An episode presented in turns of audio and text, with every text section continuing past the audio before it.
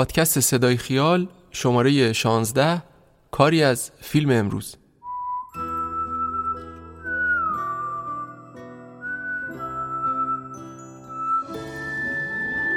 من دامون هستم غنبرزاده و این بار صدای ما رو از حوالی خیابان حافظ کوچه سام سابق میشنوید. سلام.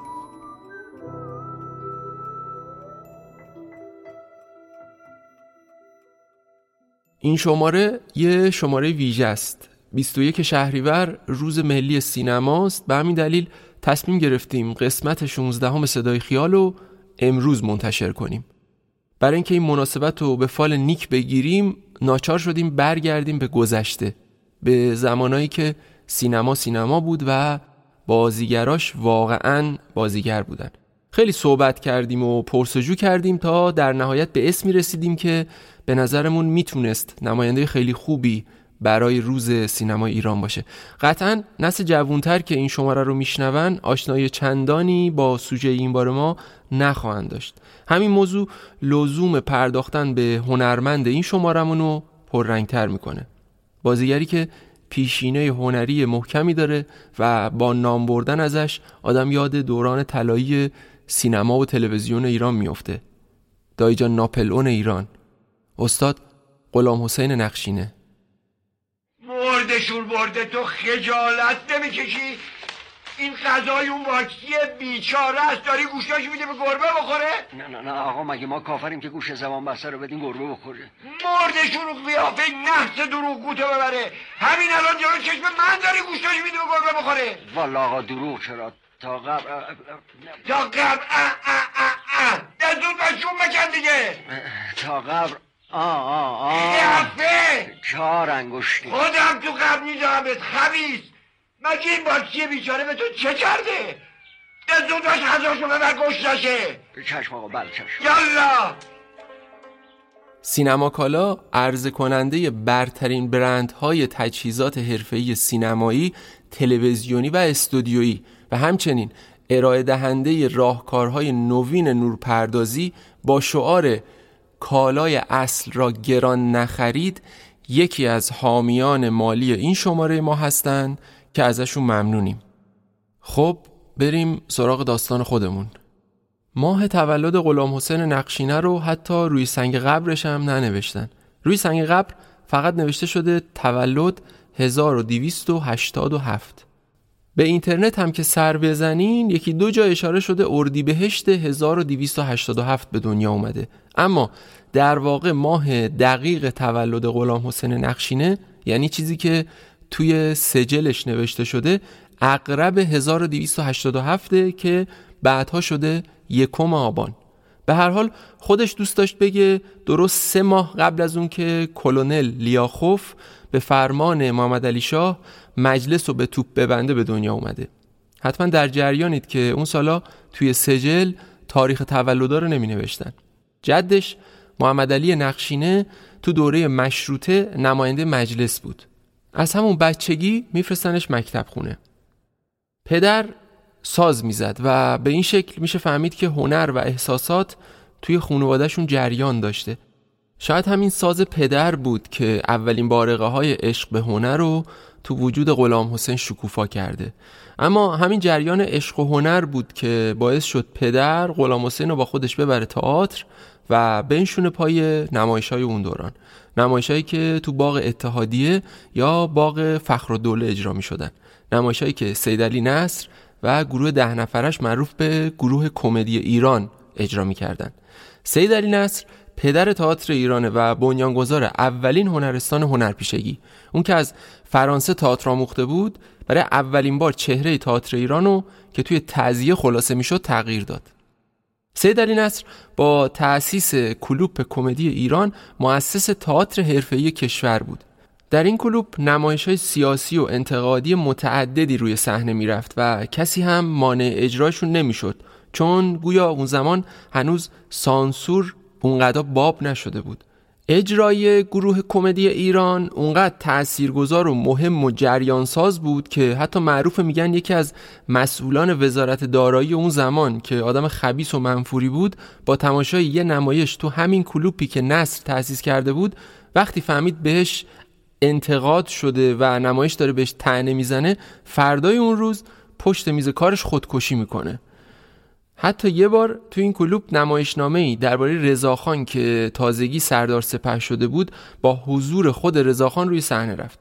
نقش سردار سپه رو هم عنایت الله شیبانی پدر جمشید شیبانی بازی می‌کرد. می‌خوام بگم این کلوب و نقشش تو شکگیری نگاه تئاتروها هنردوستا و البته جهتدهی سیاست های روز بسیار مهم و حیاتی بود. به هر حال از اونجایی که خانواده غلام حسین نقشینه علاوه بر ذوق هنری مکنت و منال هم داشتن پدرش و خودش پای ثابت این تئاتر بودن.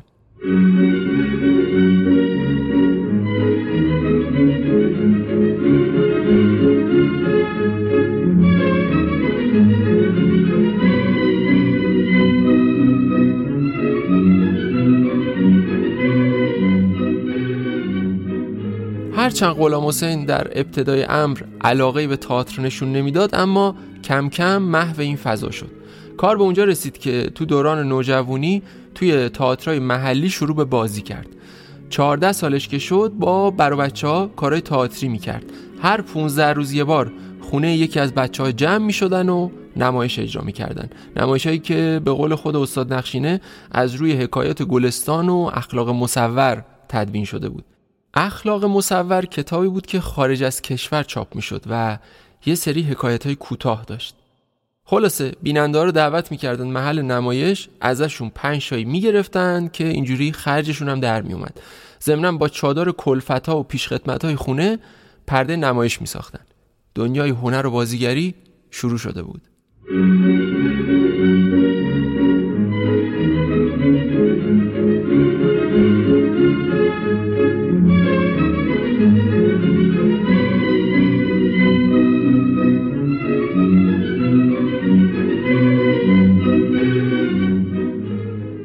سال 1306 وقتی که غلام حسین 19 سالش بوده یه حادثه باعث میشه اون توی مسیر حرفه‌ای تئاتر قدم بذاره.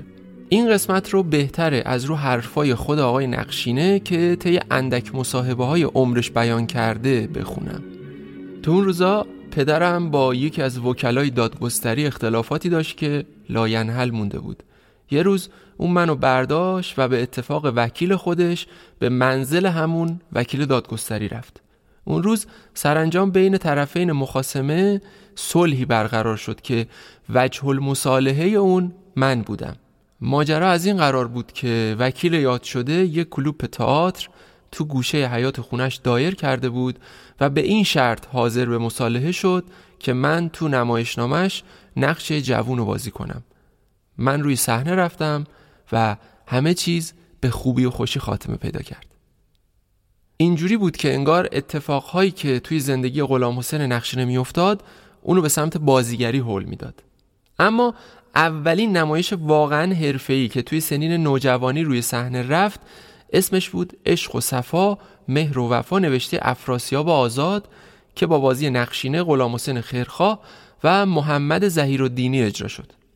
شاید دونستنش خالی از لطف نباشه که افراسیاب آزاد وکیل دعاوی روزنامه نگار و نویسنده پرکار اواخر دوران مشروطه بود که کلی نمایشنامه با تمای اخلاقی در باب مذرات الکل و تریاک و دوست ناباب نوشته بود این نمایشنامه توی دوران قاجار و حتی دوران پهلوی اول تو تئاتر اجرا می شدن.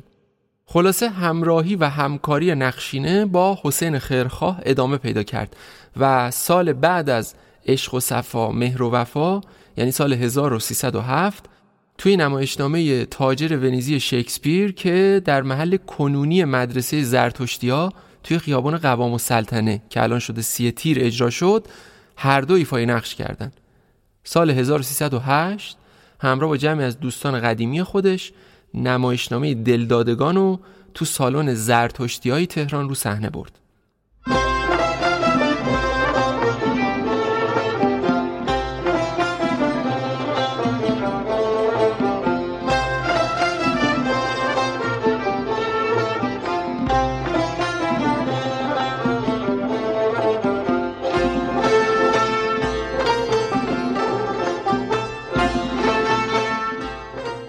غلام حسین نقشینه سال 1310 رفت خدمت سربازی. بعد از اینکه سربازی تموم شد سعی کرد روند بازی تو تئاتر رو ادامه بده و روی صحنه باقی بمونه. برای همین بلافاصله نمایشنامه زنان فاضله اثر مولیر رو تو گراند هتل روی صحنه برد. این یه نمایشنامه کاملا زنانه بود که چهار تا خواهر به نامای نوری و مریم و بتول و طاهره به همراه ایران دفتری و نیکتاج صبری و چند نفر دیگه توش بازی می‌کردن. تنها مرد نمایشنامه رو خود نقشینه به عهده گرفت و علاوه بر این کارگردانی کار رو هم به عهده داشت که به این شکل اولین کارگردانی حرفه‌ای تئاتر براش ثبت بشه. نقشینه البته نمایشنامه می نوشت مثلا قتل یزدگرد سوم رو نوشت که حکومت بهش اجازه اجرا نداد. مرد ابله و زن مکاره رو هم نوشت که هنرجوهای دارالفنون اجراش کردند. به هر حال نقشینه همینطور پیش می اومد و تئاترهای مختلفی تو همون سالن گراند هتل و البته بعدترها تو تئاتر تهران یا همون تماشاخونه نصر اجرا کرد. اگه بخوام ازشون اسم ببرم از حوصله خارجه. هرچند هیچکس تعداد این نمایش ها و اسمشون رو به شکل دقیق و کامل نمی‌دونه. نقشینه در حین این اجراهای متعدد کارمند اداره کل معادن وابسته به وزارت پیشه و هنر هم شده بود. علی اصغر گرمسیری که احتمالا معرف حضورتون هست یکی از نزدیکترین دوستان نقشینه بود که اونم تو همین اداره کار می‌کرد. گرمسیری سمتش حسابدار بود. در این حال سیدلی نصر که دقایقی قبل گفتم پدر تئاتر ایران محسوب میشه و غلام حسین و پدرش پای ثابت اجراهای آقای نصر بودن توی این اداره سمت معاونت رو داشت. جالبه که بعد از سالها این دو نفر دوباره به هم رسیده بودن. اما این بار دیگه غلام حسین نقشینه خودش هم وارد تئاتر شده بود. نقشینه نصر رو استاد بزرگ من خطاب می‌کرد. چون گفتم که این نصر بود که نقشینه رو به تئاتر و هنر علاقه مند کرد. اینجا یه توضیح کوتاه درباره تئاتر نصر بدم. این سالن یکی از اولین سالن‌های اجرای تئاتر بود که توسط سیدعلی نصر به وجود اومد. هنوزم بقایای این سالن رو می‌تونین توی خیابون لالزار تهران روبروی کوچه بوشهری ببینین. این تماشاخونه مربوط به اواخر دوره قاجار محسوب میشه و سیدعلی نصر ریاستش رو به عهده داشت. اما یه مدت بعد که نصر به عنوان سفیر ایران به چین یا به قول دیگه به پاکستان میره به این شکل تصمیم می‌گیره مدیریت تماشاخونه رو به احمد دهقان بسپاره. اینم بگم که نصر تو سیاست هم یه دستی داشت و یه کارایی می‌کرد. حالا احمد دهقان کی بود؟ روزنامه‌نگار نماینده مجلس و مدیر مجله تهران مصور که یکم دیگه دوباره بهش می‌رسم. بعد از سپرده شدن مدیریت داخلی تماشاخونه به دهقان بود که اسم تماشاخونه نصر تبدیل شد به تئاتر تهران. هرچند که بعد از فوت آقای نصر در سال 1340 به پاس خدمات این شخص مهم هنر مملکت این سالن که جنب گراند هتل قرار داشت اسمش دوباره شد تئاتر نصر حالا اینا رو چرا گفتم؟ خواستم یه پیش زمینه بدم تا دقیقا در جریان قرار بگیریم. آقای نصر کی بود و چه کرد؟ چون باز در ادامه اسمش رو خواهید شنید. در واقع نصر اونقدر در زندگی نقشینه نقش تعیین کننده و تاثیرگذاری داشته که نمیشه بدون توصیف اون و کاراش داستان رو جلو برد.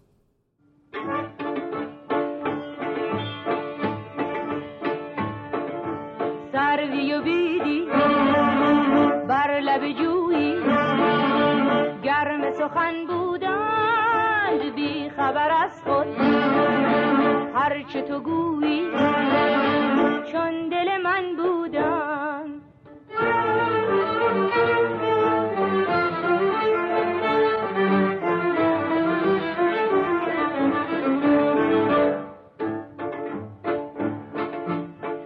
خدا را مست و طرف بر سر ناز آمد بید کهن را. دید و بگفت کس تو چه باز آمد.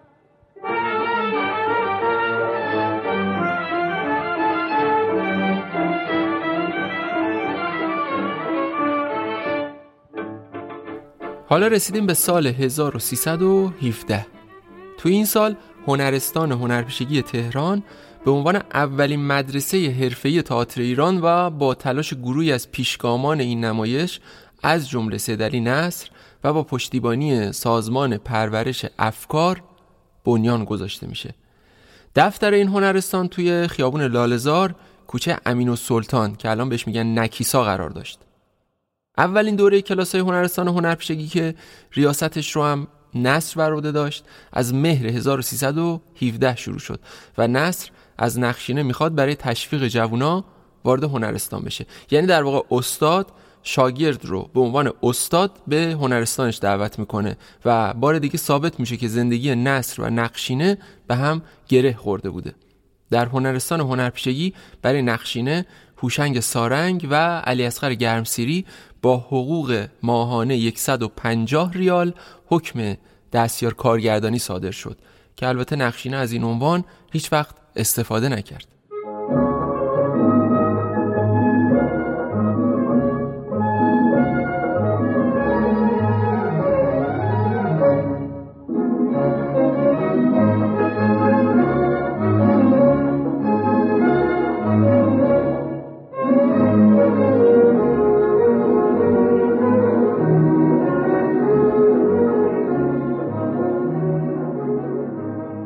نقشینه تا دو سال قبل از ترور دهقان توی تئاتر نصر فعالیت می‌کرد. یکم قبلتر درباره دهقان صحبت کرده بودم. اون بعد از رفتن نصر به خارج مدیریت تئاتر نصر رو به عهده گرفته بود. اما گویا با ورود دهقان به این ماجرا تئاتر ایران رو به افول گذاشت. از یه طرف سیاسی بازی های دهقان کار رو خراب می‌کرد و از طرف دیگه اینکه تصمیم گرفته بود حرفه‌ای تئاتر رو از سر خودش باز کنه و به جای اونا پای کمدینای سطحی رو که از جمله تو تئاتر پارس کار می‌کردن به صحنه باز کنه. این موضوع مخالفت بازیگرا رو به دنبال داشت که نقشینه و دوست قدیمیش علی اصغر گرمسیری از جمله این مخالفا بودن.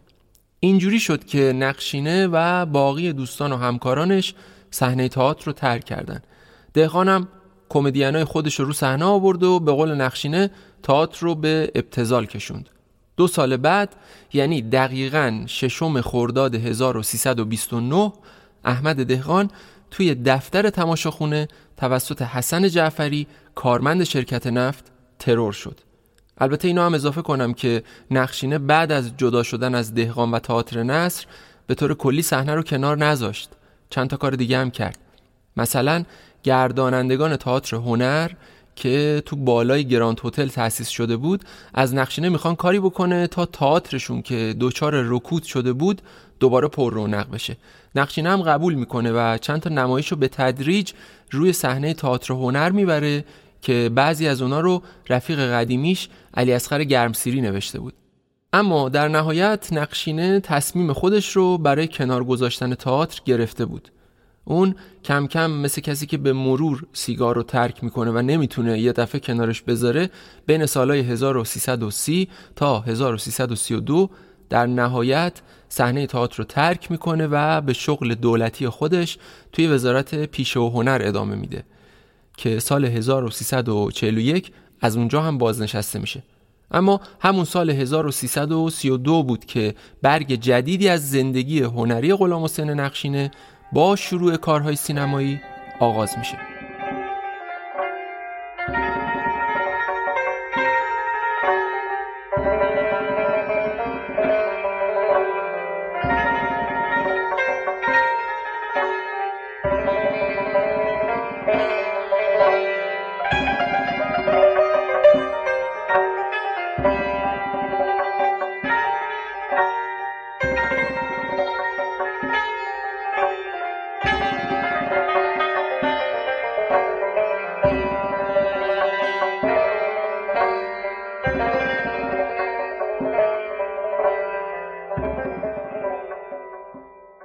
آغاز کار سینمایی و نقشینه با اولین و آخرین کار کارگردانیشه. اون فیلمی می‌سازه به نام میهم پرست که خودش در کنار حمید خیرآبادی توش بازی می‌کنه. همینطور که از اسم فیلم هم برمیاد داستان درباره وطن و دفاع از میهن و این چیزاست.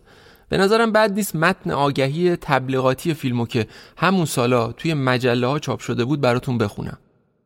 اولین فیلم جنگی فارسی که با شرکت ده هزار نفر از افسران و افراد ارتش و با استفاده از کلیه وسایل و تجهیزات نظامی تهیه شده است از امروز در سینماهای دیانا و پارک به معرض نمایش گذارده می شود این فیلم در نوع خود بینظیر بوده و به همت سرکار سروان محمد درنبخش معاون تبلیغات ژاندارمری به روی پرده سینما آمده. و از لحاظ وسایل و بازیکنان در درجه اول قرار دارد. اینم بگم که محمد درنبخش در واقع پدر کامبیز درنبخش کاریکاتوریست معروف بوده. به هر حال میهم پرست توی گیشه شکست سختی خورد و همه رو ناامید کرد. نتونستم نسخه از فیلم پیدا کنم تا ببینم آیا چیزایی که تو آگهی تبلیغاتی نوشتن درسته یا نه. نکته عجیب اینجا بود که این فیلم با اینکه به اصطلاح big production بود اما ساختنش رو سپردن به غلام حسین نقشینه که اولین بارش بود به سینما قدم گذاشته بود. البته بعد از این فیلمم حسن خردمند کارگردان و نویسنده با فیلمنامه به نام گرداب که خودش نوشته بود میاد سراغ نقشینه تا با همدیگه بسازنش. عوامل انتخاب میشن. ناصر ملک مطیعی هوشنگ بهشتی مهین دهیم. مقدمات چیده میشه. حتی گروه برای فیلمبرداری به لاهیجان میره. اما نقشینه اونجا متوجه میشه خردمند خیلی تو کاراش دخالت می‌کنه و به این شکل نمی‌تونه به کارش ادامه بده. در نتیجه عطای دومین کار کارگردانی رو به لقاش میبخشه و فیلمبرداری رو از نیمه رها می‌کنه. به قول خودش همونجا کارگردانی رو میبوسه و می‌ذاره کنار. اون فیلم توسط خود خردمند ساخته میشه. جالبه بدونین که گرداب سال 1332 ساخته میشه. اولین فیلم رنگی ایرانی بوده و همچنین اولین فیلمی بوده که ازش تصاویر پشت صحنه تهیه میشه. گردابم تو گیشه شکست سختی می‌خوره در حدی که فقط دو روز روی پرده باقی میمونه. از این به بعد کارنامه بازیگری غلام حسین نقشینه شروع میشه که اینجا می‌خوام به چند تا از فیلماش اشاره کنم. به فیلم ایندیانا جونز فکر کنین. جالبه براتون بگم اون موقع که ایندیانا جونز مد نبود ما ایندیانا جونز می ساختیم البته که حرفم یه ذره شوخی هم توش هست اما واقعیت اینه که چشمه آب حیات سیامک یاسمی که سال 1338 ساخته شد یه جور ایندیانا جونز وطنی بود که ماجراجویی رو تو دستور کار خودش قرار داده بود. چند نفر میرن دنبال پیدا کردن چشمه آب حیات و تو این مسیر با مار و مور و ملخ و کلی موانع خطرناک دیگه مواجه میشن. تو این فیلم فردین بازی می‌کرد و ایرن که سوژه شماره قبلی ما بود و البته غلام حسین نقشینه. نقشینه که صداش دوبله شده بود مثل اغلب فیلمایی که بازی کرد یه نقش حاشیه‌ای داشت. پدری رو به احتضار بود که پسرش یعنی فردین رو به سمت چشمه آب حیات راهنمایی می‌کنه.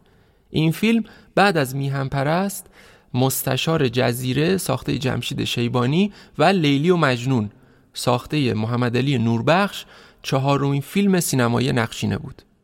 با وجودی که برخلاف دو برادر دیگر پاک و سالم هستی اما بالاخره هر جوانی یک روز گرفتار عشق میشه. می‌خوام بدونم که آیا نه پدر جان خوشبختانه هنوز گرفتار نشدم. خب پسرم پس معلوم میشه که سعادت رسیدن به مقصودی بسیار عالی و مقدس رو خواهی داشت. اما فقط یک مطلب باقیه. می‌تونم مطمئن باشم که به هر چه دستور میدم عمل می‌کنی؟ البته پدر جان آفرین پسرم. باید قسم بخوری که هر قدر موضوع مهم و خطرناک باشه. پدر جان خودتون رو ناراحت نکنید. برای من روشنه که می‌خواین منو در جریان افسار مهمی بگذارید من قسم می‌خورم در اجرای اوامرتون از هیچ گونه فداکاری دریغ نکنم. پس گوش کن فرزندم. هفتصد سال پیش یکی از اجداد ما که مردی نیکوکار بود مورد عنایت پروردگار قرار گرفت. به او الهام شد که به جستجوی چشمه آب حیات بره. او رفت و پس از سالها مشقت تا اندازه موفق شد.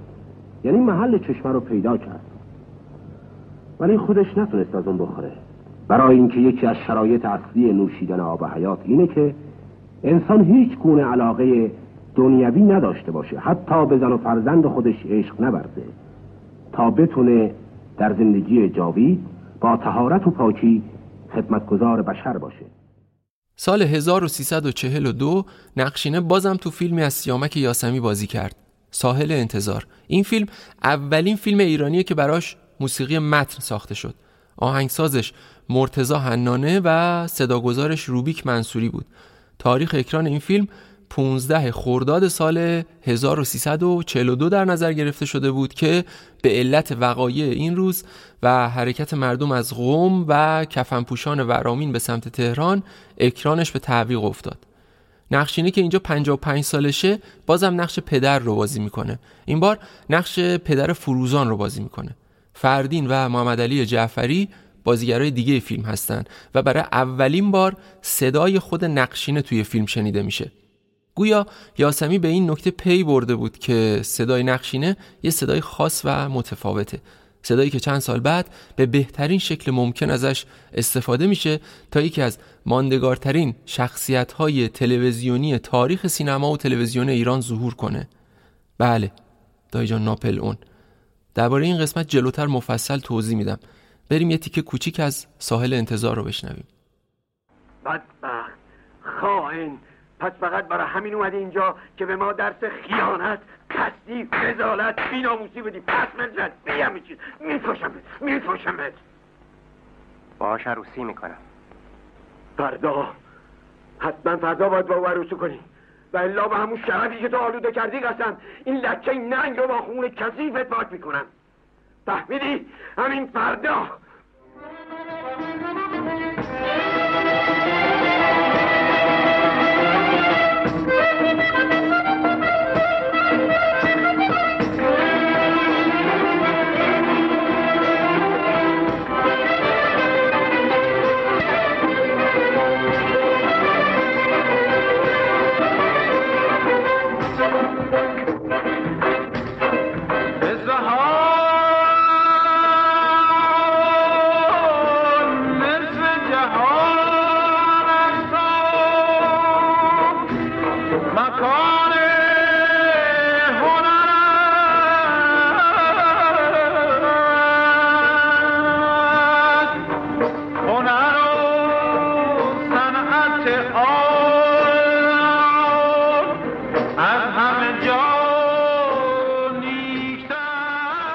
سال 1346 مردی از اصفهان ساخته امیر شروان.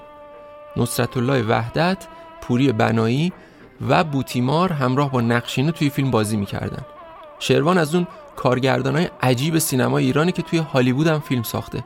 اونم چه فیلمایی. به هر حال مردی از اصفهان یه کمدیه که با مز پرونی های وحدت جلو میره و نقشینه اینجا بازم نقش پدر رو بازی می‌کنه. این بار پدر وحدت که باغبون یه خونه عیونیه نقش کوتاهیه که دوبله شده.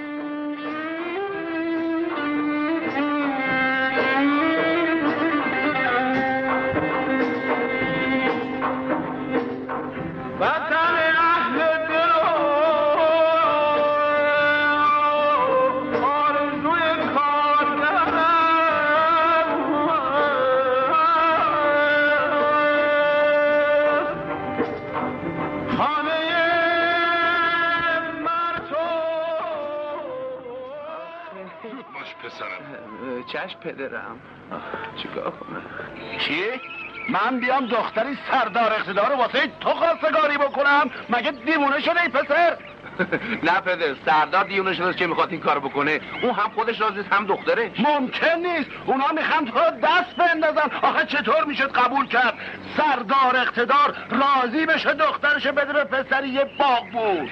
درست است بابا. منم به اونا گفتم حقیقت زندگی من چیزی نیست. گفتم شما خانواده من هنو نیدین. گفتن اهمیت نداره. من که باور نمی‌کنم.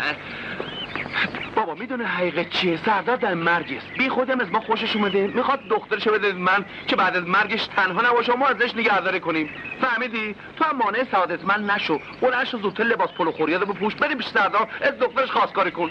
بلند شو بلند شو تا تنور گرم یالا بابا. بنده همیشه حقیقتشو میگم یک زیر باری تقلب میمیرم تا و دروغ خودی اون راباتس پشتی هم انداز جنابی آقاتس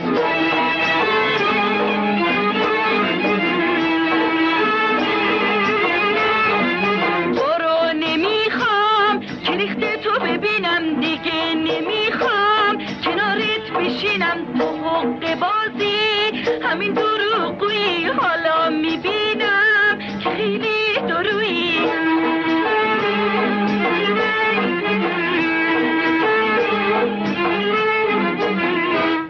بابام پول داره خیلی خب به من چه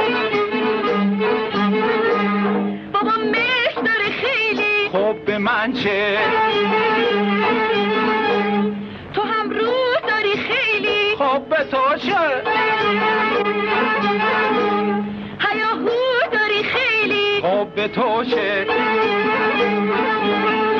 می‌دونی چیه تمشیره اصلا دیگیر انگشترت رو من نمی‌خوام اما یکی از متفاوت ترین فیلم های کارنامه نقشینه سه دیوانه جلال مقدم به سال 1347 جلال مقدم از تیم کمدی سه نفره سپهرنیا متوسلانی و گرشا یه استفاده جذاب می‌کنه و اونا رو توی فیلمی به کار می‌گیره که نه تنها کمدی ظریفی داره بلکه داستان پرپیچ و خمیه از جنایت و معما. توی این فیلم گوگوش و جهانگیر فروهر هم حضور دارن. نقشینه این بار نقش مهمتری توی فیلم داره که نمی‌خوام لو بدم البته. به نظرم فیلم رو ببینین ارزش داره. تیمور بیا بابا می‌خوایم بازی کنیم. تیمور تیمور بفرمایید گز می‌خواستیم نه اینجا بود خوردم. بشین بازی کنیم بشین. موراهاتو بچین. بچین بابا. خب حالش چطوره؟ فعلا که خیلی ضعیف آه. تو چی فکر می‌کنی؟ چه ارز کنم لابد دکترا بهتر می‌کنم بعد از مرگ پدر بیمارش به این حال افتاد. بله. چه مرگی. کی باورش میشه؟ آره. کم بریز کم بریزه؟ هممون رفتنی هستیم. تا یکی زودتر یکی دیرتر.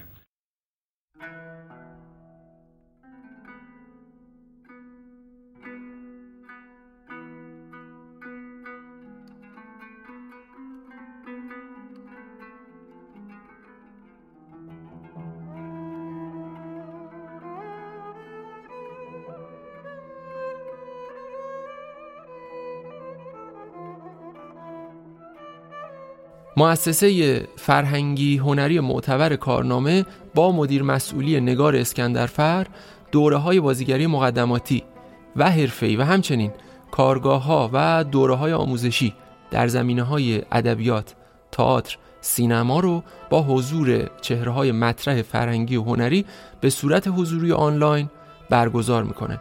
خیلی از دانش آموختگان ممتاز کارنامه در حال حاضر از فعالین حرفه‌ای و چهره های مطرح فرهنگ و هنر محسوب میشن که این نشون دهنده میزان اعتبار این مؤسسه طی 20 سال فعالیت مستمرشه.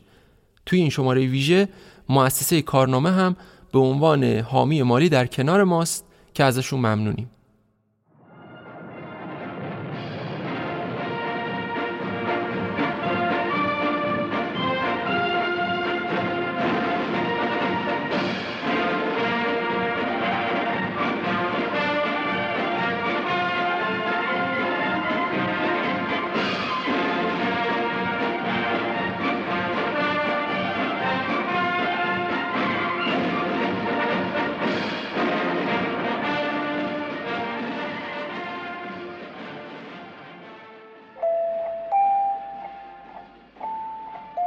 من یک روز گرم تابستان دقیقا یک روز سیزده مرداد حدود ساعت سه و روب کم بعد از ظهر عاشق شدم.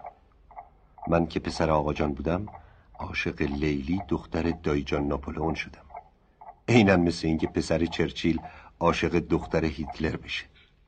یکی از ناماشناترین آثار عالی جناب ایرج پزشکزاد کتاب دایجان ناپلونه رومانی که حتی اگه اونو نخونده باشینم به لطف سریالی که ناصر تقوایی بر اساسش ساخته به بخشی از حافظه فرهنگی تاریخی ما بدل شده. نقشینه دو تا سریال بیشتر بازی نمی‌کنه که هر دوش قبل انقلاب بوده. یکی غریبه به کارگردانی محمد علی زرندیفر و اون یکی دایجان ناپل اون ناصر تقوایی که گل سرسبد کارنامه نقشینه و البته تمام عواملشه. توی شماره گذشته صدای خیال هر بار که به هنرمندی پرداختیم که توی سریال بازی داشت به این بهانه به صحنه‌های کوتاهی از این ساخته بی همتای ناصر تقوایی هم اشاره کردیم. حالا الان وقتشه که یه ذره بیشتر روی دایجان ناپلون مکس کنیم. حکایت ساخته شدن این سریال حکایت مفصلیه. از انتخاب بازیگرا تا اتفاقای پشت و جلوی دوربین. تقوایی جوون سعی کرد از بازیگرای خاص برای این سریال استفاده کنه. بازیگرای عمدتا با سابقه که البته همه با بدبینی به تلویزیون نگاه می‌کردن. تقوایی سیاهه ای از بازیگرایی که یا ستاره بودن یا در آستانه ستاره شدن قرار داشتن و انتخاب کرد. تلویزیون چندان با این ها میونه نداشت اما تقوایی آزادی عمل داشت که بازیگراش رو با ذهنیت خودش انتخاب کنه. توی این فهرست احتمالا قریب ترین نام متعلق بود به غلام حسین نقشینه که به نظر می رسید مدت هاست امکان درخشش رو از دست داده. انتخاب نقشینه برای نقش اصلی سریال بزرگترین ریسک تقوایی بود. البته تا پیش از رسیدن به نقشینه تقوایی بازیگران مهم دیگری هم تو ذهنش داشته و حتی دایجان رو به هنرمندی مثل علی نصیریان پیشنهاد داده بوده. اما در نهایت خوشبختی این نقشینه بود که نقش رو مال خودش کرد. حالا دو تا چیز جالب بگم. اول اینکه روایت خود نقشینه درباره انتخابش برای نقش دایجان طی مصاحبه ای که سال 71 یعنی اواخر عمرش انجام داده روایت متفاوتیه. اون گفته که از روزی که نوشتن فیلمنامه دایجان ناپل اون رو تقوایی شروع کرده پیوسته به نقشینه فکر کرده بوده. نقشینه میگه از تقوایی پرسیده چرا من تقوایی هم جواب داده وقتی نقشینه برای اجرای نمایش به مناطق نفتخیز می‌رفته اون که یه پسر بچه کوچیک بوده شهر به شهر می اومده و نمایش های نقشینه رو می‌دیده و حالا فیلمنامه دایجان ناپل اون رو هم بر اساس شخصیت نقشینه و خاطره هاش از اون نوشته. این روایت خود غلام حسین نقشین است. اما نکته جالب دوم. عکسی که برای روی جلد رمان دایجان ناپلون تو چاپای اولیش در نظر گرفته بودن شباهت عجیبی به نقشینه داشت. طوری که همه فکر می‌کردن این طرح رو از روی چهره نقشینه کشیدن در حالی که اینطور نبود. حتی وقتی نقشینه برای دایجان ناپلون انتخاب میشه ایرج پزشکزاد از این انتخاب تعجب می‌کنه. به هر حال خود نقشینه میگه تقوایی با 17 جلد فیلمنامه سراغش اومده بود. فیلمنامه دقیق و حیرت آور که نقشینه کلش رو توی یه هفته خوند و بی قبول کرد. نقشینه بعد از خوندن فیلمنامه میگه صورت تقوایی رو بوسیدم بهش گفتم اینا فیلمنامه نیستن شاهکارن. تنها دغدغه نقشینه بازیگر نقش مشقاسم بود که تقوایی برای اون نقش پرویز فنیزاده رو زیر سر داشت و به این شکل خیال نقشینه از مشقاسمش هم راحت میشه. چرا قصه می‌خوری مشقاسم آخه مگه میشه تو همراه آقا نباشی؟ از اینجا تا برلن. آه آه آه آه. با لاغا دروغ چرا؟ تا قبل آه آه آه.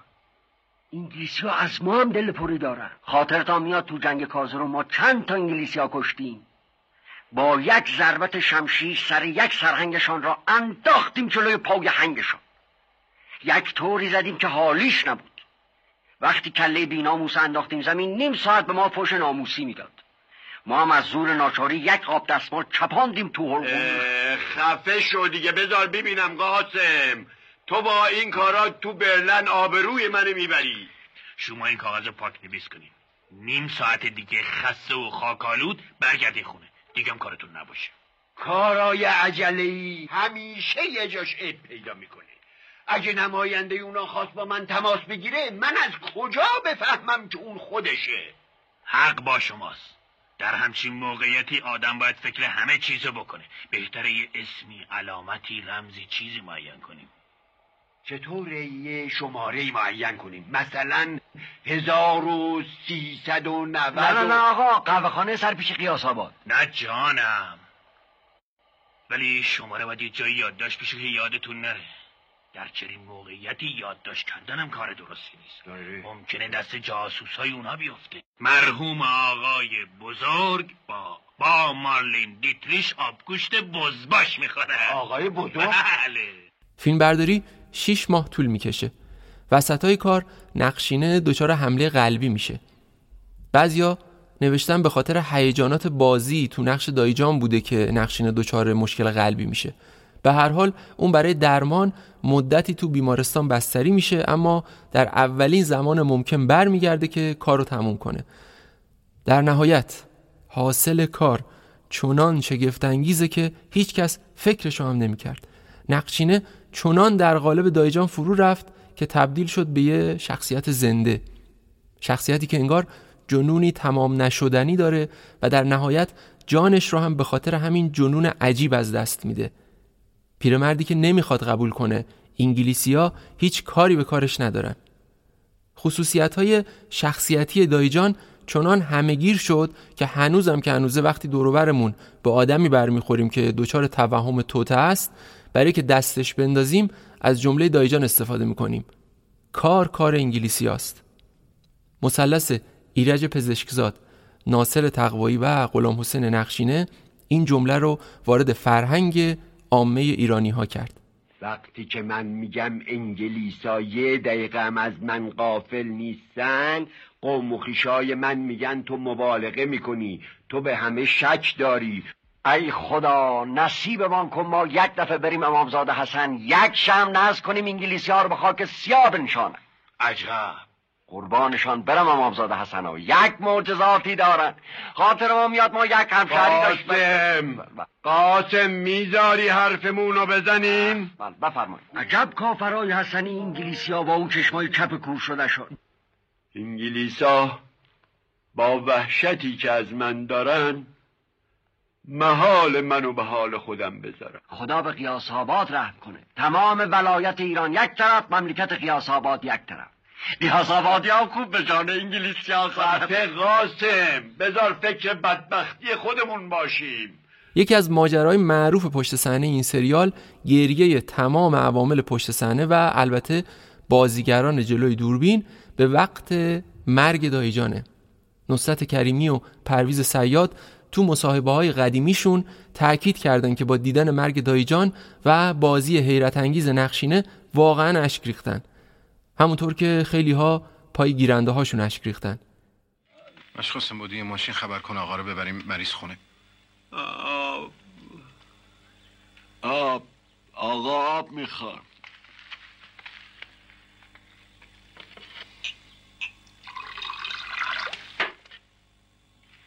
آقا رفتن آقا ما رو با خودشان نبردن.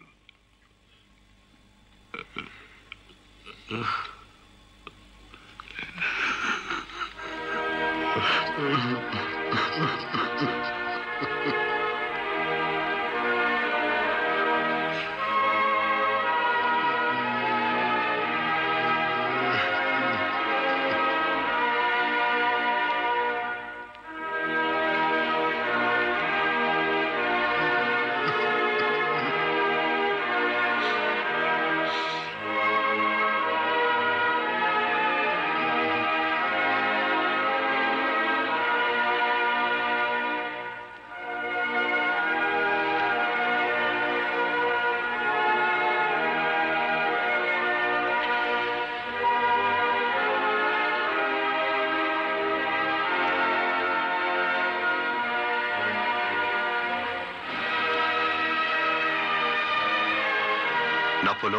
سال 1769 میلادی به دنیا آمد و دیجان در یک سال مچول قمری.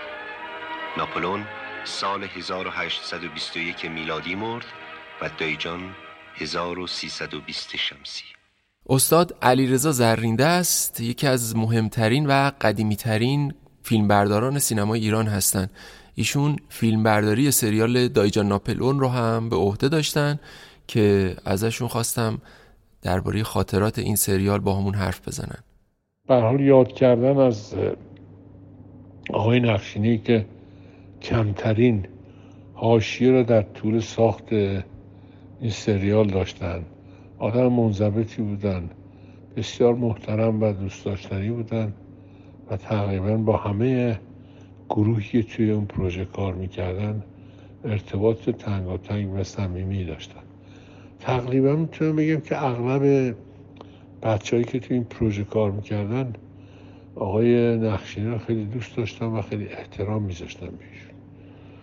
آقای نقشینه انقدر کار خودش رو خوب انجام می‌داد که تقریبا همه ما به نوعی در برابر ایشون وادار به تحسین می شدیم به خصوص در سکانس آخری که در واقع سکانس مرگ دایجان بود. تقریبا می‌تونم بگم که تمام بچههایی که پشت صحنه کار می‌کردن از جمله خود من ما دچار احساسات شدیم و من یادمه که خود من اشکم جاری شد. همونطور که پشت دوربین پلان رو می‌گرفتم شروع کردم به گریه کردم فکر کنم ناصر آقای تقوایی همینطور. خانم شیخ الاسلامی همینطور. به هر حال دوره بود که در ساخت این سریال من فکر نمی کنم به این زودی ها این دوره در کار دیگه تکرار بشه. ولی به هر حال یادشان گرامی امیدوارم که این سریال دایجان ناپلون خاطره ای که از ایشون به وجود آورده ماندگار باشه و همگی اون کسانی که این سریال رو ببینن می‌دونم که ایشون رو تحسین می‌کنن و چه از این بهتر برای یک هنرمند برای ماندگار بودنش. چیزی که بیش از پیش باعث عمیق شدن شخصیت دایجان میشه صدای متفاوت و جذاب نقشین است که تقوایی با زیرکی متوجهش میشه. جالب اینجاست که برای دوبله صدای دایجان از دوبلورای زیادی استفاده کردن که در نهایت به دل تقوایی ننشست و آخر سر تصمیم گرفت خود نقشینه بیاد و صدای خودش رو دوبله کنه که نتیجه حیرت انگیز بود. این نقش چنان در جان و تن غلام حسین نقشینه رسوخ می‌کنه که سالهای پیری و خونه نشینی توی اتاقش روی دیوار عکس دایجان در کسوت ناپلون بوناپارت دیده می‌شد. هرچند خودش معتقد بود بین خصوصیات من با دایجان ناپلئون هیچ شباهتی وجود نداره. من هیچ وقت با کار ارتش و نظامیگری توافقی نداشتم. من همون درویشی بودم که هستم.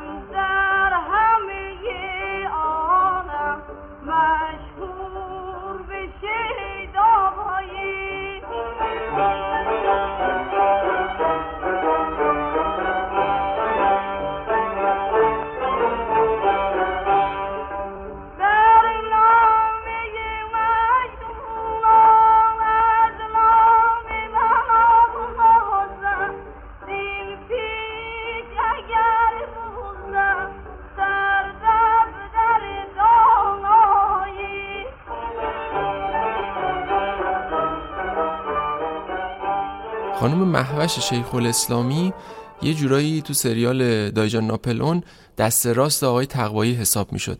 ایشون طراح و برنامه ریز این سریال بود.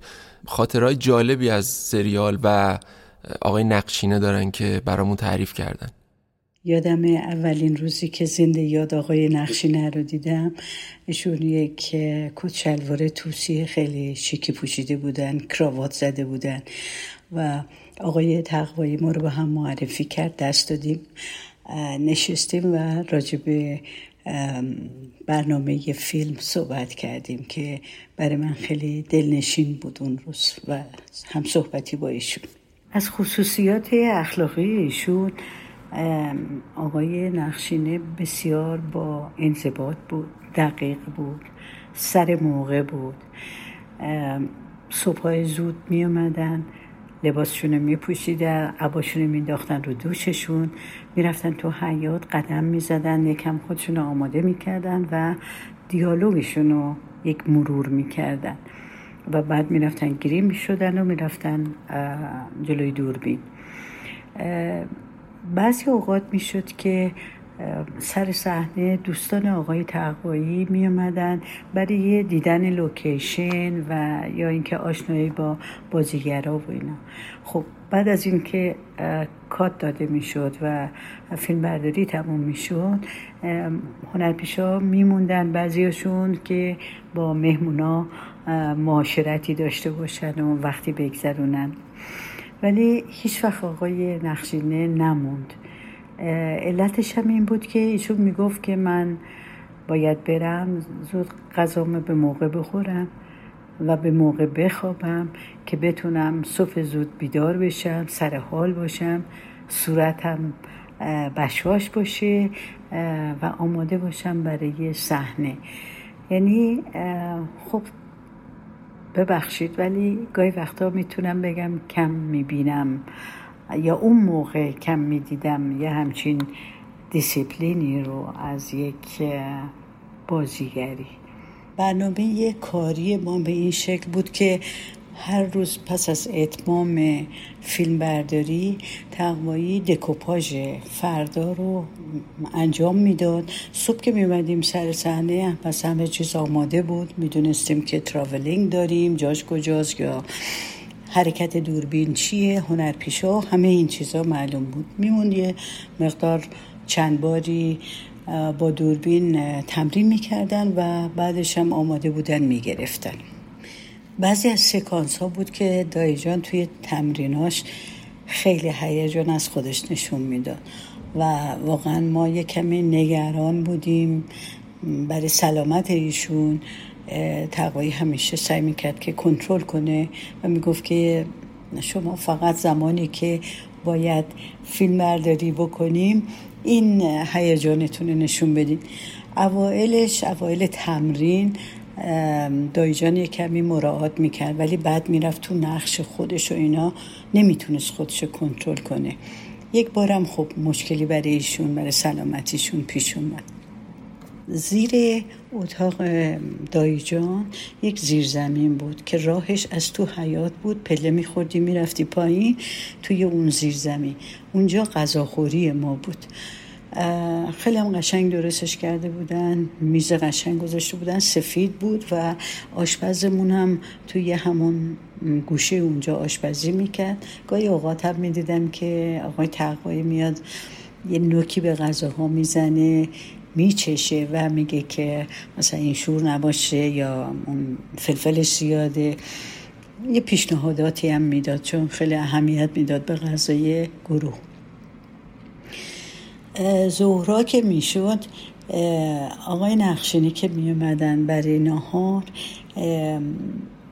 یک تعارف های قشنگی به بچه ها می‌کردن. مثلا می‌گفتن خب نوشی جانتون خیلی بلند. بعد یه بار می‌گفتن گوارای تنتون باشه که خب خیلی همه استقبال می‌کردن می‌دونین لبخند می‌زدن خوششون میومد همیشه هم سعی می‌کردن یه موقعی بیان که تقریبا همه نشسته باشن و جا باشه در صورتی که بود جا ولی خب ایشون این مراعات ها رو می‌کردن. بعضی اوقات هم می‌دیدم که بین سکانس ها که مثلا ایشون کار نداشت میومد میشست اونجا برای خودش سناریو رو می‌خوند و تقریبا می‌تونم بگم با کسی هم صحبت نمی‌کردن دوستم نداشتن یعنی فقط تمرکز می‌کردن روی کارشون.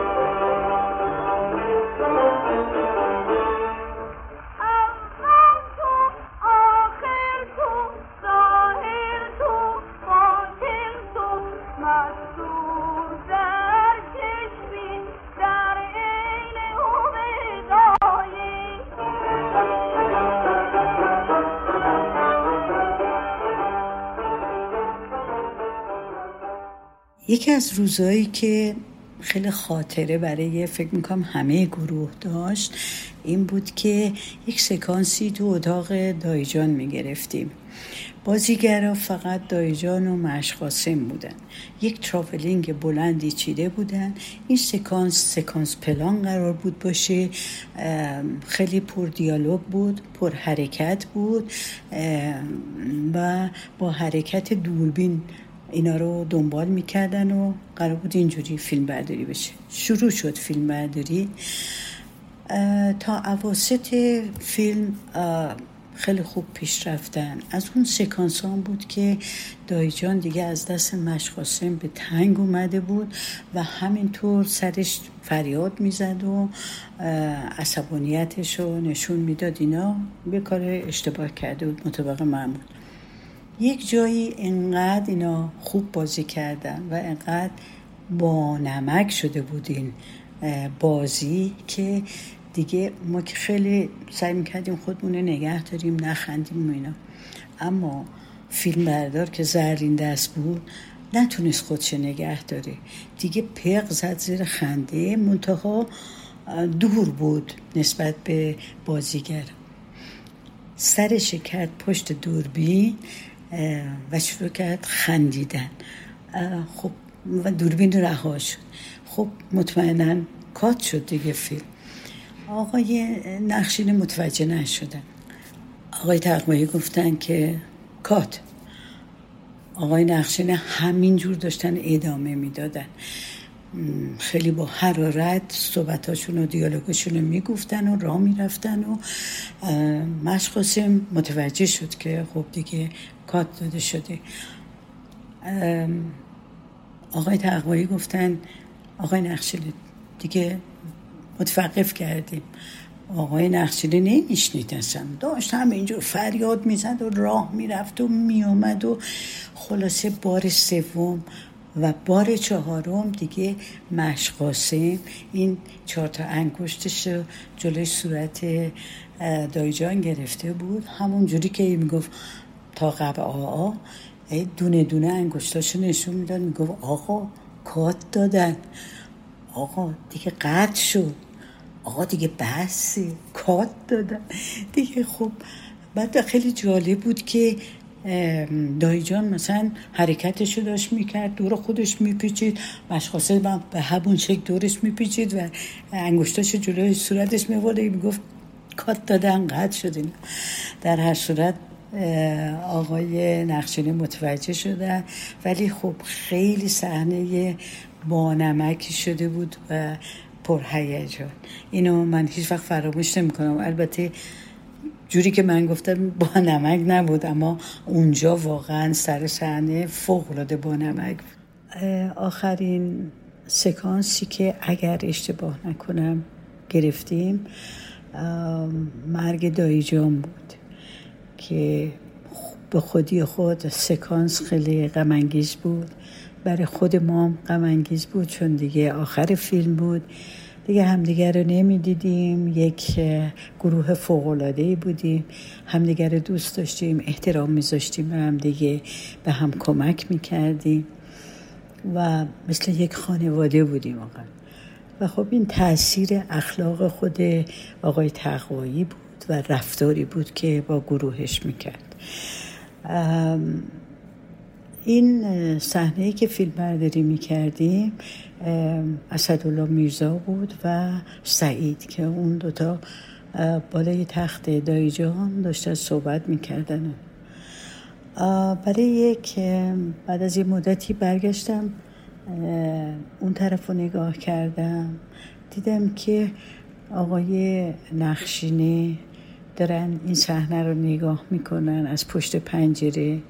و اشکاشون رو پاک می‌کنن بعد که فیلم برداری تموم شد من رفتم طرفشون باشون صحبت کردم و با هم قدم زدیم اومدیم.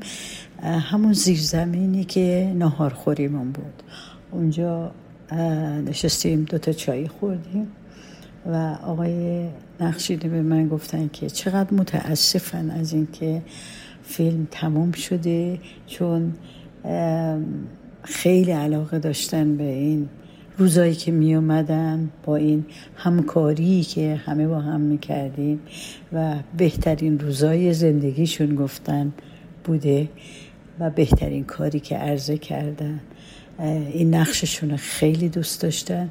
تا حتی می‌گفتن من گاهی که وقت دارم تو خونه خودم تمرین می‌کنم. این نقشو خلاصه بعد از اون من یک بار دیگه ایشون دیدم توی مهمونی که تلویزیون برای این فیلم داده بود. ایشون هم بودن. بعد از اون دیگه خبری ازشون نداشتم. متاسفانه تا وقتی که ایشون فوت کردن شنیدم فوت کردن. یادشون گرامی بود. بسیار آقای نشینه شخصیت دوست داشتنی بودن اصلا حافظه غریبی داشتن ایشون هیچ وقت ندیدم که دیالوگو فراموش کنن یا وسط فیلم برداری یک چیز اشتباهی بگن. فیلم برداری به خاطرشون قطع بشه. هرگز اینو ندیدم. ازشون چون حافظ یک بار میخوندن حفظ می‌شدن. گاهی اوقات هم یعنی یک رفتارای از ایشون می‌دیدم که خیلی زرافت داشت. یعنی اگر چیزی هم می‌دیدن که دوست نداشتن خیلی با زرافت اینو به اون شخص میفهموندن. و خب این چیزها رو کمتر آدم می‌بینه تو شخصیت ها تو آدم ها. این بود پایان دایجان ناپلگون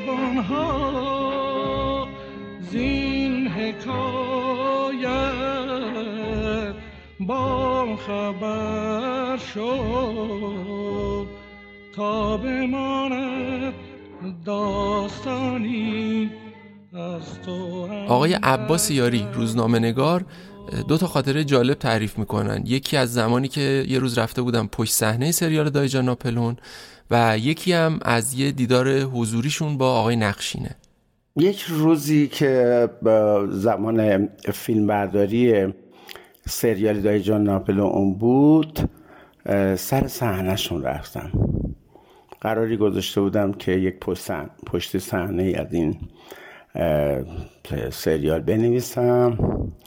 چند ساعتی که اونجا بودم متوجه شدم که آقای تقوایی با یک تسلط مثال زدنی و با یک تمهید خیلی استادانه این خانواده و این فامیل رو جوری درست کرده بود که اونها حتی سر صحنه هم همون احساس نسبت به هم داشتن که ما تو سریال می‌بینیم. یعنی آقای تقوایی وقتی می‌خواست با آقای نقشین صحبت کنه می‌گفت دایی جان با آقای فنیزاده می‌گفت مش خواستم بدو. انگار از شخصیت واقعیشون و شخصیت اصلیشون جدا می شدن می‌خوام بگم که آقای نقشینه طی اون مدت طولانی که در سریال دایجا ناپل اون در حال کار بود با همون ویژگی و با همون خصلت و با همون یعنی اصلا باور کرده بود نقشی رو که در بازی می‌کنه. و دایجان بود. اصلا فکر نمی‌کرد که نقشین است فکر می‌کرد خود دایجانه چند سال پیش برای مجله فیلم یک مصاحبه با ایشون انجام داده بودیم که با همون وسواس دایجان ناپلونی خیلی اصرار داشت که باید حتما بیاد و مصاحبه پیاده شده رو قبل از چاپ بخونه. گفتم آقا بشین پشت میز من. مصاحبه رو دوبار سه بار خوند و بعدش هم گفتش که خب نه دیگه ایرادی نداره. من افسوس می‌خورم که در اون دوره شاید فعالیت خیلی از نشریات و یا فعالیت های تصویری در ارتباط با این شخصیت های برجسته کم بود. و الان هم که دارین شما این پادکست رو گوش میدین؟ خیلی از کسانی که باهاش کار کردن رو نشد پیدا کنیم. خب آقای جمشید ایدری که وکیل اول رو ساخته بود آقای جبلی که امکان یعنی مدت هاست که دیگه حاضر به مصاحبه نیست که در ای ایران بازی کرده بود. یا خود ناصر تقوایی به حال چهره هایی مثل نقشینه با اون سابقه درخشان تئاتری که با خودشون جلوی دوربین هم آوردن همیشه و همیشه در ذهنها موندگار خواهم بود و بخشی از چهره های شاخص و برجسته تاریخ هنر و سینمای ایران قطعا خواهم بود. بعد از انقلاب نقشینه با اینکه چندان از فیلم هایی که بازی می‌کرد راضی نبود اما به هر حال برای چند تا فیلم بازم جلوی دوربین اومد. اولیش که سال 59 و توسط غلامعلی عرفان ساخته شد با انگ بدآموزی و گرایش های الهادی برای همیشه توقیف شد. اما سال 99 بود که یه نسخه از فیلم روی یوتیوب قرار گرفت و این فیلم نایاب بالاخره پیدا شد. نقش نقشینه توی این فیلم خیلی کوتاه و مختصره. اما کمی که از وقوع انقلاب گذشت نقشینه توی فیلمی از جمشید هیدری به نام وکیل اول ظاهر شد. فیلم سال 65 ساخته شده بود.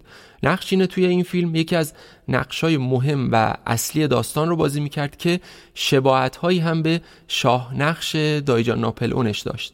اینجا نقش یه شاهزاده غجری رو بازی می‌کرد که سعی داشت برادر کوچیکترش رو پشت سر بذاره و خودش به رتبه بالا تو مجلس برسه. اما سقوط سلسله قاجار تبدیل میشه به میخ تابوت این شازده. در واقع نقشینه اینجا هم عین شخصیت دایجان یه آدم متوهمه که تصور می‌کنه هنوزمون شکوه و جلال سابقش رو از دست نداده. یکی از بهترین سکانس های بازی نقشینه در کل کارهاش توی همین فیلمه. جایی که وقتی در نهایت می‌فهمه دورش به سر اومده میز عریض و طویلی رو که برای پذیرایی از مهمونا چیدن یه تنه نابود می‌کنه. اون با انرژی فوقالعاده این صحنه رو بازی می‌کنه و با اینکه حالا دیگه سن و سالی ازش گذشته اصلا کم نمیاره و در نهایت هم مثل دایجان وقتی با واقعیت دوروبرش روبرو میشه سکته می‌کنه و میمیره. کجا تشریف می‌برید خانم؟ پسر بیبی زخمی شده داره میره عیادت. پس شما بفرمایید اندرون. تو هم زود برگرد. نمرده که. مرده؟ برو بیبی زود برگرد. عرض کردم شما بفرمایید با اندرون این آمد و رفت شما توی باغ به این بزرگی. یک کف دست جا برای نفس کشیدن اندرون نمونده. زنها آفتاب و روشنی لازم ندارن بعض اضطراریه. فعلا مسئله آبرو و حیثیت و بقای خاندان قاجار مطرحه. تو این وضع اضطراری ممکنه بگین آدمای محله عربا تو خونه شازده قاجار چی کار می‌کنن و چرا دارن پول می‌گیرن؟ برید تو خانم. اگه دشمنای من اگه اون قذاق اگه اون پاچه برمالیده های مجلس منو زجکش نکنن خانواده من زودتر منو زجکش می‌کنن. برید تو خانم. آقای هوشنگ گلمکانی روزنامه‌نگار و منتقد سینما نکته های جالبی درباره ریزکاری های بازی غلام حسین نقشینه توی سریال دایجان ناپلون دارن. با هم بشنویم. سال 55 وقتی که چند قسمت از دایجان ناپلون پخش شد و خیلی موفق بود و بازتابای خیلی خوبی داشت سازمان رادیو تلویزیون یک زیافت نهار داد به مناسبت این موفقیت با حضور سازندگان سریال و عده از روزنامه‌نگارا رو دعوت کرد به اون زیافت اونجا خیلی توجه هم به آقای نقشینه جلب شده بود و خیلی دوست داشتم بازیشو تو این سریال. در یک فرصتی من رفتم سراغشون و تعریف کردم از بازیش و گفتم خب من بازی های دیگه یادم نمیاد ولی فوقلاده بودین تو این سریال. نگاهش رو هیچ وقت از یادم نمیره. بعدها توی قسمت های مختلف سریال دیدم همین نگاه رو موقعی که صحبتاش رو تایید می‌کردن یا مشقاسم به یادش می آورد دلاوری های دایجان رو در جنگ ممسنی و بقیه رشادت هاش در قبال انگلیس ها نگاه نقشینه عین همون نگاهی بود که اون روز در برابر تحسین من گفت و هیچ وقت یادم نمیره. هر وقت الان بعد از بارها و بارها دیدن سریال به این صحنه ها می‌رسم که نگاهش رو نصار تحسین کنندگان می‌کنه یاد نگاه نقشینه در اون روز میفتم بعدها که به این خاطره فکر می‌کردم و به بازی نقشینه توی دایجان ناپلون در نقش به اصطلاح فرنگیا تایتل رول این سریال و بعد از بارها دیدن سریال به این نتیجه رسیدم که حضور و بازی آقای نقشینه به عنوان یکی از بازماندگان دوره اولم اگر نگیم دوره دوم فعالیت های تئاتری در ایران که هنوز اون نوع بازی سنتی جریان داشت و در تئاتر مدرن وارد صحنه تئاتر ایران نشده بود. به عنوان یک همچین بازیگری از اون سنت ها چقدر انتخاب مناسبی بوده برای این نقش؟ و به خصوص که یک خاصیتی در پرداخت و اجرای تقوایی در این سریال وجود داره که من اسمشو گذاشتم کاریکاتوریزم رقیق. یک نوع پرداخت کاریکاتوری توی اجرای این سریال هست که طبعا بیشترش در بازی ها جلوگر شده. و ما اگر که مثلا بخوایم یه تقسیم بندی بکنیم یه مروری بکنیم تو نوع اجرا و بازی بازیگران تئاتر توی تاریخ تئاتر ایران خب از چی می‌دونم از سیاه بازی و تخت, تخت حوزی که حساب بکنیم یک نوع اقراق تو اون نوع بازی. حتی توی درام ها و ملودرام های بعدی تو دهه 1120 و 1130 هم این خصلت بوده که یک جور تفاوت قائل می شدن ناظران جدی به بازی های روی صحنه که می گفتن مثلا این بازی تئاتریه. بازی تئاتری به معنای که یه مقدار اقراق توش هست. و اتفاقا این نوع اجرای اقراق آمیز که من اسمشو گذاشتم با توجه به اون ساختار کلی ناپولون گفتم کاریکاتوری.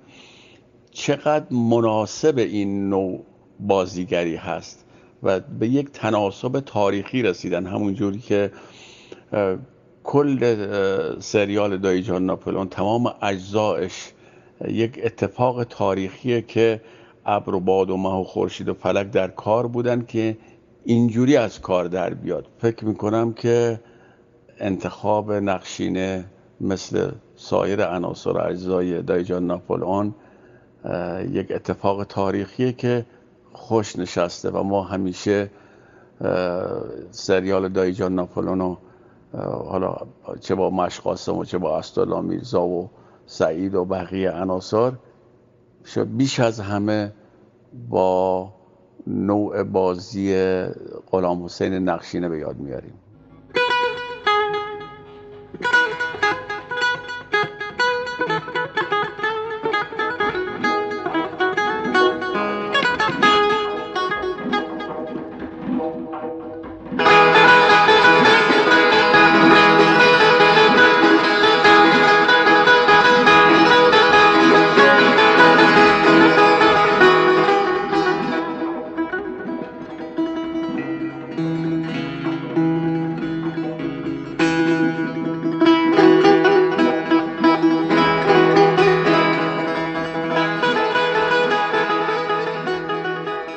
سال 1367 محمد رضا صفوی افسون رو می‌سازه.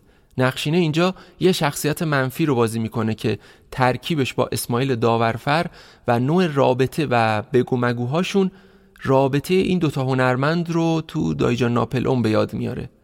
اما صدای دوبله شده نقشینه اجازه نمیده که حس و حال اون سریال توی این فیلم هم جریان داشته باشه.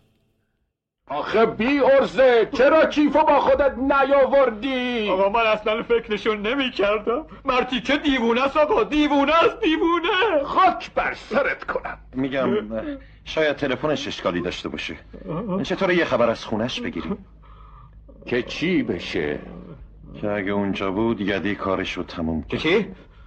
من آدم کشی بلد نیستم دور منو قلم بکش قرار ما این بود که برم کیفو بدم و برگردم. نه نه نه نه نه نه نه نه من اهل درگیری نیستم. نه نه من اصلا نیستم. من خیر سه درصد سهامم میگذرم شما هر کاری می‌خواین خودتون بکنید. من آدم کشی بلد نیست. همش تقصیر اون پورمنصوری مادر به عزاست. اون ما رو تو این چاه انداخت. وگرنه این بزمجه هم که میره مدرک به اون بزرگی رو جا می‌ذاره با دست و پای شکسته میاد میشم سال 57 یکی از کارگردانای ناآشنای سینمای ایران که تازه از ایتالیا اومده بود می‌خواست فیلمی به نام سراب سلطانیه بسازه. اسم این کارگردان جوون پروین انصاری بود. برای نقشه اولش شهره آقداشلو و غلام حسین نقشینه انتخاب شدن. فیلم در اواخر پروسه فیلمبرداری بود که انقلاب باعث شد نیمه کاره بمونه.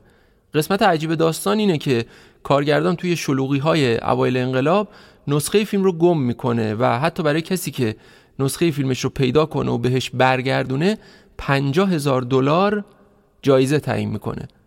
پنجاه هزار دلار سال 57 58 تو دیگه تصور کنید چقدر پول بود. به هر حال متاسفانه هیچ وقت خبری از همون نسخه نیمه کاره نمیشه. تنها چیزی که از فیلم می‌دونیم یه عکس رنگی از یکی از صحنه‌های فیلمه که نقشینه رو دست در دست شهره آقداشلو نشون میده. سراب سلطانیه تا همین حالا هم یه فیلم رازآمیز باقی مونده. امیدوارم نسخه ازش پیدا بشه. و در نهایت ای ایران سال 68 توسط ناصر تقوایی ساخته میشه. نقشینه که یه نقش بسیار کوتاه توی ناخدا خورشید تقوایی بازی کرده اینجا هم باز وارد کادر بازیگران فیلم میشه تا به این شکل مشخص بشه که تقوایی هنوز هم به فکر گذشته هاست. زیرکی تقوایی اینه که بازم برای دوبله صدای نقشینه از خودش استفاده می‌کنه. این فیلم آخرین فیلم کارنامه سینمایی غلام حسین نقشین است. این آقای سرودی دو ساله که تو این شهر داره خدمت می‌کنه به فرهنگ. سرود یاده بچه ها میده. شاگرداش دوستش دارن. معلمی که شاگرداش دوستش داشته باشن خواهین آقا. شما مسئول مدرسه ای دو تا چش داری باید دو تای دیگه قرض کنی. این روزا چارچشی مراقب معلمات باشی. از دیوار خونه کی بالا رفتن؟ مگه دزدی کردن معلما؟ آدم کشتن مگه؟ خیانت جناب مدیر از جنایت بدتره تهمت جانم. بسیار مرده و پرستی آقا حرف ما می‌زنی از وقتی حکومت نظامی ملقا شده ما دیگه به وطن پرستی این بابا هم شک دار مرگ همسرش حین ساخت فیلم ضربه روحی بزرگی به این پیر هنرمند زد که تا آخر عمر رو درگیر کرد. مرگ همسر باعث شد ایران رو نیمه کاره رها کنه. دکترها بیماری رو تشخیص نمی‌دادن. سه بار اونو به لندن برد. چهار بار به سوئیس سه بار به آلمان و یه بارم بردش کانادا. اما در نهایت علت دردهایی که همسرش می‌کشید برای همیشه ناشناخته موند.